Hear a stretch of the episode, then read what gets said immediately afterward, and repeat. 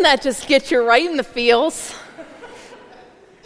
As I watched this video, I thought to myself, my gosh, Hallmark is a genius.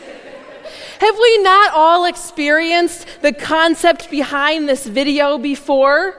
It is so nice to get mail, isn't it? I'm not talking about the kind we get most often, not the bills and the advertisements, the newspapers and the magazines, not the kind that wants to take your money or try to sell you something else or give you more bad news.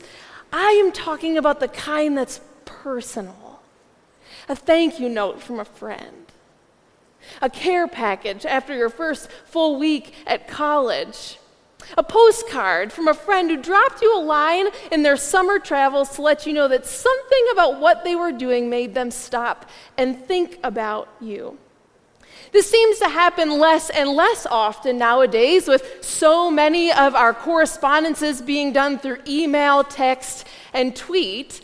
But when it does, when you drive into your driveway after a long day at work and you walk down to your mailbox and you take out that stack of envelopes, most of which you know is going straight into the recycling or that three inch pile on your counter, if hidden somewhere deep inside is something personal, it just picks you up a little bit. I have a friend that I don't see very often, and every few months we send each other random greeting cards. It has kind of become our unspoken agreement that we need to find the funniest card we can to send to each other every few months. I once sent her a card that looked like a piece of bologna. It was a circle in pink and it was inspired after that famous Oscar Myers baloney jingle, you know, the one that goes, My baloney has a first name. It's O S C A R. I actually have a picture of it for you this morning. Let's see if we can get it up on the screen. it says, for those of you who can't read it, My baloney has a middle name. It's Marie. Get it? And on the inside of the card, guess what's in there? Nothing. It's totally blank. I am ashamed to admit to you how long and hard I laughed in the store aisle when I found this and realized that this card was totally pointless. It had no point whatsoever, and there were people staring. It was embarrassing. But surely enough, I bought the card and I sent it to my friend, and she loved it so much that she was actually able to send me this picture this week because it's been hanging on her bulletin board for years ever since, like through moves and stuff. Hallmark was right. Something about getting correspondence like this, yes, even this piece of bologna is special. It reminds us of something important. It reorients our hearts, maybe at the end of a long day or a hard week or a busy summer. It reminds us that someone is thinking about us. Maybe that there are more important things to life than what we've been spending all our time on recently. It reminds us we aren't alone. Something about our identity of who we are and who we belong to. And sometimes in our lives, don't we just sort of need that reminder? Hallmark is going to make a killing after this sermon. Well, over the next few weeks in September, we are starting a new worship series called Coming Home. And we're going to use this new fall start time to reorient our own hearts in some ways to the three core values, three of the core values of our church worship, community, and service. Core values are how we define our life together. They are the things that we say are the most core. They're the most important to who we are and how we live as people of faith. And so it's helpful sometimes to just be reminded of what they are. And as I thought about how important it is to be reminded of what's core to our identity and what really matters, I couldn't help but think about why the author of Ephesians wrote his letter part of which we read for this morning. Now, not everybody can be as hilarious as me. The author of Ephesians didn't send a baloney card to his friends, but I do wonder if the letter he sent to these beloved communities of faith had a similar intention behind it. We don't know exactly who received it, but we do know that he was reaching out to them to bring them a word of hope to remind them of who they are in a world that so often has all sorts of criteria for what they have to do and who they should be and who their friends should be and how much money in their bank accounts they should have if their lives were going to have any value. In the empire that they lived under, it seemed that a person's identity, their importance, it was so often tied to things like who gave, they gave their political allegiance to or their ethnic heritage, or their social standing, or the amount of wealth and therefore power they had, or the groups they associated with. They lived in a world where the competing cultural voices they heard all of the time told them that the value of their life was dependent on whether they were considered the in people or the out people. The rich or the poor, the haves or the have nots, the right or the wrong, the benefactor or the recipient, part of this tribe or that tribe, believed in this way or that way, all of which determining whether they were considered worthy or worth less. So much of their lives were saturated in these messages, in this pressure of competition and earning status and proving themselves worthy and separating the us from the them, that this way of thinking even began to trickle its way into their religious practices and their worship assemblies, the very place that they went to to try and reorient themselves to gain clarity around who they were and what their purpose was. Well, some people and their communities gravitated toward listening to voices that told them they were better than others and so could exclude. Others heard voices that encouraged them to blend into the background, to not make yourself too noticeable because you are never going to measure up. Well, some people in their communities constructed their identities off of voices that told them that if you just follow the right faith steps, or you believe the right things, or you come from the right family, or you obtain the noblest job, you'll find your salvation. Others doubted whether there was any path towards salvation or wholeness or restoration that would help them grow beyond where they were.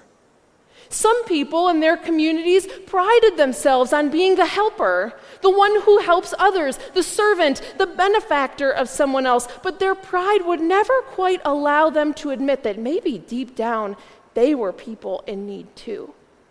Broken, maybe in other ways, but in need of the same healing and grace and forgiveness as anybody else. It's amazing how little things change isn't it? We are thousands of years and miles beyond that time and place, and yet we are bombarded with the same cacophony of noise.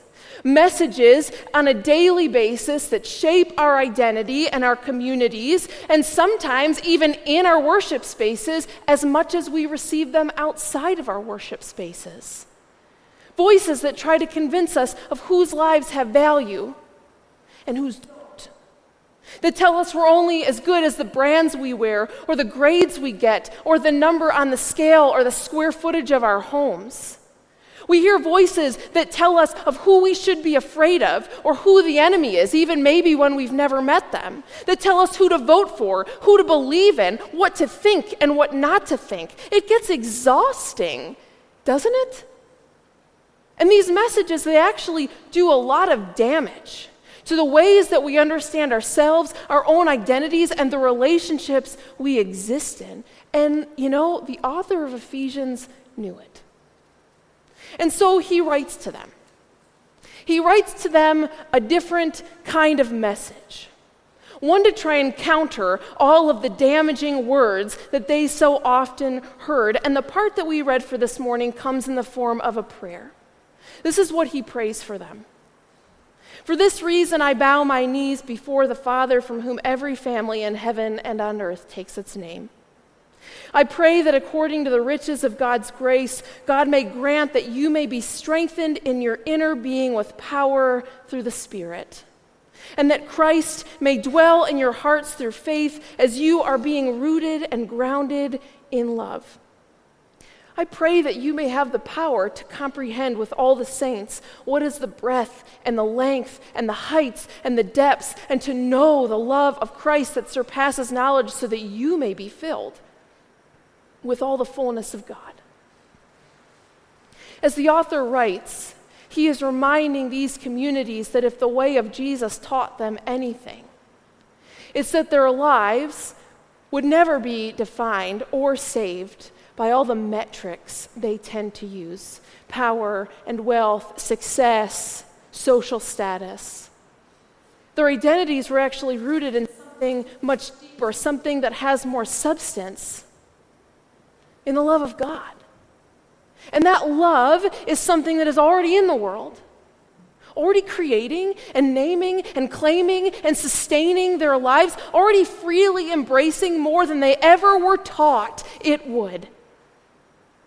Everything, the author says, everything was created by God, finds its place in God, and is being united in relationship through this love of God, which means that everything and everyone belongs. In a world where just about no one could measure up, this is the message that the author of Ephesians sends to his beloved communities. He tells them and to the communities of faith like us that come after them that the love of God is always embracing more than we think it does. In others, in the world around us, and even in ourselves. And he is praying that we might learn to live like it. He is praying that every time we gather as a community to worship, our first core value, that as we worship, we would remember that this love, this love that is cosmic in scope, this love that is already here, this love that is surpassing our ability to understand, and that holds all of who we are, the good and the bad, is actually the thing that defines us all. So perhaps you are here today and you have received a lot of bad messages lately. Messages that have kept you from loving yourself, loving the people around you, voices that have deafened you from being able to hear the voice of God calling out to you and saying that your life and the sacred life of all the things around you matter. Well, as we come forward, this, as we come to home together this morning. And as we recommit ourselves to this community and to one another, you are going to find, uh, if you look in your bulletins, that there is a little insert, a white square insert. I would invite you to take that out. On it, you are invited to write down any of those bad messages that you are just tired of hearing. The ones that are pulling you down, the ones that are creating enemies of the people around you. And I would invite you to take a moment and to write those messages down. And over the next few minutes, as the music plays, you are going to be invited to come forward whenever you are ready. You won't be dismissed pew by pew, row by row. You can just come forward whenever you are ready, whenever your neighbors around you are ready. And you're going to be invited to throw that message in the trash and to pick out of the mailbox one of these cards, one of these envelopes. This summer, our staff gathered to pray for each one of you that would be coming home today. And just as the author of Ephesians did for his people, we asked that God would help us write a message to you that shares something about what we believe God says about you. We have not written personal cards to each of you individually. We couldn't do that, but we did have individuals in mind when we wrote them. And so, if you open this card and it doesn't immediately speak to you, I would invite you to just sit with it for a little bit and give it time to see if it ruminates somehow. And if not, I would invite you to find someone you know who's received a lot of bad messages lately and might be in need of a new one and give it to them. Today, as we commit ourselves to worship, we commit ourselves to a new message. A message that reminds us over and over and over again that all belong, that all are worthy, because the love of God has made it so. Amen.